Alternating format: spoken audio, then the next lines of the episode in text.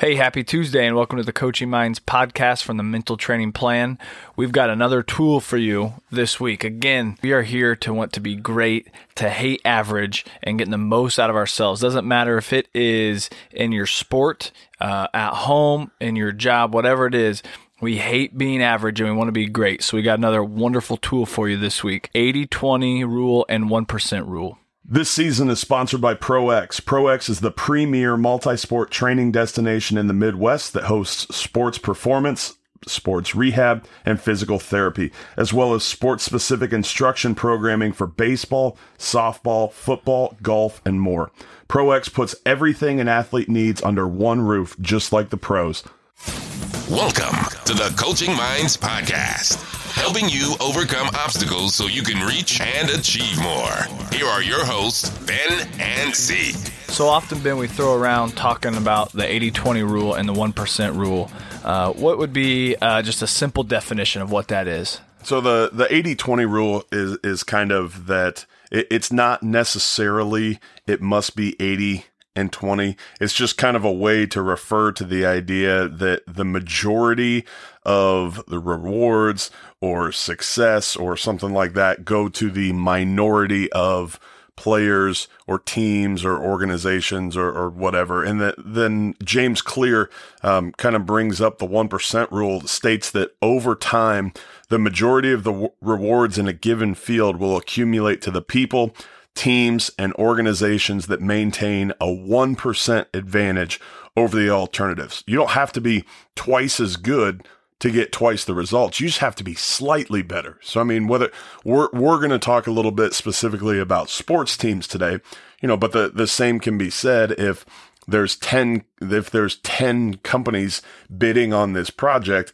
you don't have to be twice as good or 10 times as good as everybody else. You just have to be tiny bit better than your competition to get all of the rewards to, to end up landing that project or that sale. So I, I see this thinking about like, let's look at NFL quarterbacks. All right. To have that position, you have to be to be a starting quarterback. You have to be one of the best 32 in your field in the world, right? Yep. And so there's so often we all do it sitting from our couch on a Sunday saying, this guy is terrible. He is so bad, you know, whatever, saying something bad about a quarterback when when they're the best in the world and it's not that they're terrible, but the elite guys are just 1% better. It's just that they're a little bit better. No, I, I think you're absolutely right. Just the the point is to be one of the best of all time. There's just a there's a small percentage of quarterbacks who could be quote unquote the best. And this doesn't show up just in the business world or just in sports. I mean, there was a there was an article in Science magazine about the hyper dominance in the Amazonian tree flora. I love subscribing to that magazine. One of my favorites. and so there were there's 16,000 tree species down in the Amazon rainforest, right? But what they found was that 227 of them, which is just like 1.4% of the total, were what they called hyper dominant species. And they accounted for half of all the trees in the Amazon. Whereas the rarest 11,000 species of trees were just 0.12% of the trees. And so the, the whole point is just there's a portion of trees who grow just a little bit taller and have a little bit more reach and get just a little bit more sunlight and then have maybe just a little bit deeper roots or bigger roots that can withstand wind a little bit more and can get nutrients out of the soil just a little bit more. I mean, it's not like these trees are growing at 10 times the rate of all the other trees. It's just a little tiny bit. But then those 20, those 227 species make up half of the rainforest so it appears that they're doing they're something so much bigger and so much greater, but in all reality, it's just they've worked a little bit more or they've had uh, just a small amount more of success. Yeah, and so that's where you know looking at looking at the 80-20 rule, it's just it's usually there's a smaller group that makes up a larger portion or a smaller group that has more success, right? So we've seen it in trees. Uh, if you, if you're looking in sports in the NBA, 20% of the franchises have won 75.3% of the championships. And if you go down even deeper than that, the Celtics and the Lakers have won almost half of the championships. In the NFL, the top 19% of the franchises have won 57% of Super Bowls. And in Major League Baseball, the top 20% of the franchises have won 62% of the World Series championships. And one thing James Clear talks about with the whole 1% rule is that the 80 20 rule doesn't have to be exactly 20% and 80%. It's just the idea that there's a smaller group having a larger portion of success. Why? Because of the 1% rule. All right, so let's talk about that those teams that didn't reach the World Series or the teams that didn't make it to the state finals uh, because that appears to be the majority, right, of the groups that didn't make it. Yep.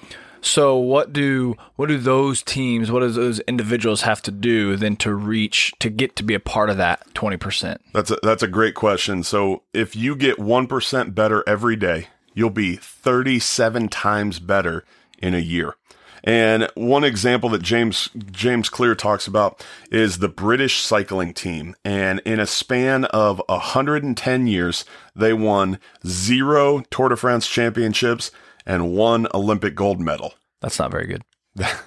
that is in fact not very good. I don't know much about bikes, but I know that's not good. that is not good. So they hired Dave Brailsford in 2003 and he said the whole principle came from the idea that if you broke down everything you could think of that goes into riding a bike and then improve it by 1%, you get a significant increase when you put them all together. So from the outside, it doesn't look like it's this huge change, right? Because it's just 1% in all these different fields. And I, and I would say it's almost even laughable.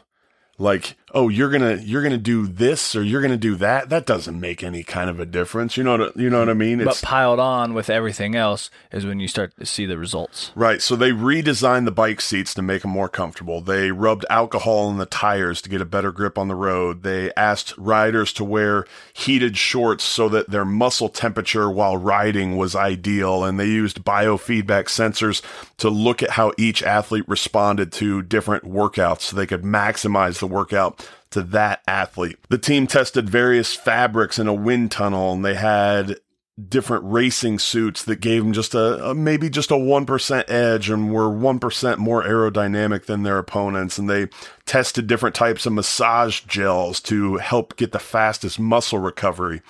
They hired a surgeon to teach each rider the best way to wash their hands so they didn't get a cold. They figured out what type of pillow and what type of mattress led to the best sleep for each individual rider. They, th- this is the one that's almost kind of a little bit like, really?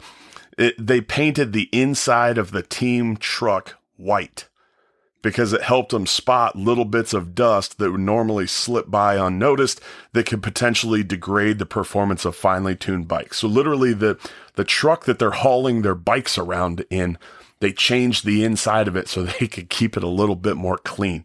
That's not something where, you know, if you're, if you're out there listening, trying to get your cycling team an edge and you just go paint the inside of your trailer white, you're not going to start winning Tour de France championships, right. right. But you pile it on top of hundreds of all these little things day in and day out, and you just get 1% better and you train 1% harder and you you know, fine tune all these little things. Once they start piling up, it starts making huge differences.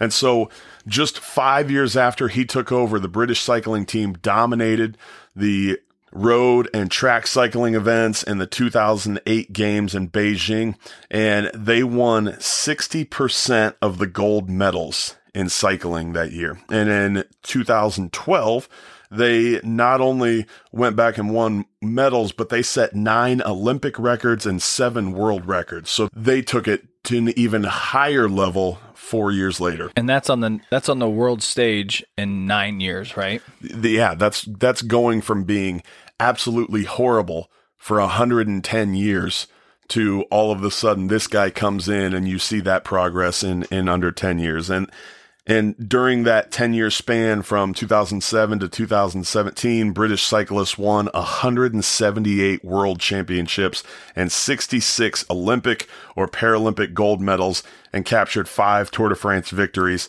which is just an unbelievable run. So, from the outsiders looking into that, you see the start in 2000, 2003, they're just terrible. And all of a sudden now you follow the sport recreationally, you're kind of into it. And you see in 2007, um, 2010, around there, you start seeing all this success. You're thinking, what what kind of new training regimen did they get? What kind of new bikes did they get? I got to get their the new bike, whatever they have. It's so much better. The new, you know, strength and conditioning. I I don't know. Like I said, I don't know much about bikes, so I. I but you're what we're seeing here is it's like there's got to be these huge results, and you're telling me now they just um, painted a van and washed their hands correctly. right. And I, and I mean, you know, we've I know we've got cyclists out there listening. Shout out to Addy. Hope things are going well. Uh, keep training hard. Absolutely. So we we've got cyclists out there that are listening that I I hope you're kind of hearing some of these small little tiny details. Um, but it, it applies to all sports. I mean, in, in 2012, the the Westfield High School football season ended after we got the ball. I want to say I want to say we started inside around 20. Um, I thought we went like I don't know, 80. I thought we went like 87 yards in three plays or something like that. I know we threw a little, little under route that went for a long ways. And then we threw a little dig route and then lateral to a guy coming underneath. And that got us past the 50. And then we threw a Hail Mary into the end zone. And up until that point, probably the best receiver in Westfield High School history goes up, high points the ball, comes down with the Hail Mary. We go nuts he's marked down inside the one yard mm. line. And so the season ended because of that. And it was like, well, you know, once you kind of get over the, well, my season ended and this sucks. Once you kind of get, get around to, all right, well, what are we going to do to prepare for next year? It was like, well, simple. The, the new word is going to be finish and we're going to finish everything. And so what's, what started off as kind of a seemingly small thing we were harping on every single sprint and every single lift. And we were just yelling, finish, finish, finish, finish. And it just became a cultural thing and it became an expectation. And, you know, you, that Nick Ferrer was a junior in 2012. Uh, who who was on season two of the podcast, and you know, fast forward to 2013, and Westfield goes back to the state championship um, couldn't couldn't quite keep up with a, uh, a Terry McLaurin, um, but had a you know other than other than that game had a phenomenal season. And so if you look at that 2013 team and say, well, what was different about them? Why were they so good? I mean, yeah. You know, Nick grew up, he was a senior, and Devin grew up and he was a senior, and Zane grew up and he was, you know, and, and Cole and, and all these guys, they got bigger and faster and stronger. But really, I think it was that small, tiny attention to detail. We are going to finish everything from this sprint to this lift to this rep to this play to this drive. I mean, and it just carried over and it completely changed the culture of the program. So there's more to it than when that. But I, I envision like the basketball coach yelling at the players to touch the line. Yes. It's not just about I'm going to be a jerk and and yell at you guys.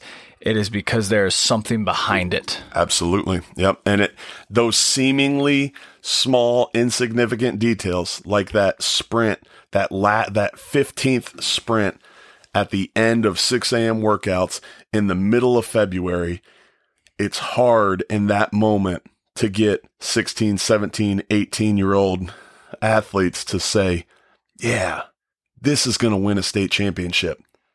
But when they do and they buy into that and you pile it up and you pile it on and you pile it on and you pile it on and all of a sudden, you know, you've been at this for a whole year. And now, what was the stat we said earlier? Now you're 37 times better if you get 1% better every single day. And that is where success comes from. And that is how you can take that next step and go from good to elite or from good to great. All right, so a lot of information we're throwing out there today, Ben. What's what's something for our listeners that um, have been very loyal to our notebook and journaling, like we like we mentioned early on in the season? What's what are some things they can write down uh, to take with them to have in their toolbox. Well, hopefully, if, if you have been keeping up with the notebook, I mean, we're on what, like episode 18 now? I mean, we've been at this for a while. Hopefully, there's been kind of a cumulative effect of, I put this tool into practice and then I put this tool into practice and, and you're starting to see the success pile up and build on top of each other. And so I, uh, and that's part of the 1% right there. Absolutely. hundred percent. And so what, what we're going to do this week is in your notebook, I want you, I want to really challenge you to fine tune everything about, about your preparation. And, and that's why we pulled out so many of those examples that James Clear talked about with the British cycling team. I mean, everything from massage gels to pillows to mattresses to rubbing alcohol on the tires to heated shorts for muscle temperature and biofeedback sensors and washing your hands so you don't get a cold. I mean, how can you improve every aspect of your game? Your confidence, your focus, your optimism, your techniques, your skills, your strength, your speed, your sleep, your recovery, your nutrition, your hydration. If you can just get 1% better and you can just gain a little tiny edge over your opponent in all of those areas, and you can commit to that for a year, two years, four years, eight years. I mean, imagine what you can accomplish. And so, and so that's the challenge this week for your notebook. And it's important to, in this society, to see past next week, right? Yes. I mean, we struggle so much with wanting to have that instant gratification. Man, I, I did this last week. Why am I not now the starter? Or why am I not stronger than that guy? Uh, because I, I did 1% more. It won't change probably in the next six months, right? I mean, it, it takes Yeah. time and you have to just trust the process and it has to grow and grow and grow. And years down the road, you'll be able to look back and say, I know why I reached this because of the daily grind and the grit that we've talked about in earlier podcasts. That's awesome. And I, and I mean, just getting back to the notebook, like how valuable to be able to look back from six months ago and see kind of here's where I started out. Here's what I was journaling about. Here's what I was writing down. Here's what I was focusing on. Here's what I was struggling with to where am I at now? And we can see those little incremental steps. And yeah, there's maybe not much difference from August to September, but but by the time we get around to next May, by the time we get around to hey, football's starting back up or whatever sport you're playing is starting back up, now there's going to be those huge gaps and those big differences. If you'd like some uh, some additional information on this topic, connect with us online at mentaltrainingplan.com or reach out to us on social media at mentaltrplan. We've got some good stuff being sent out on there. We would love to connect with you. Until next time, don't settle for average. Make your plan and put it to work.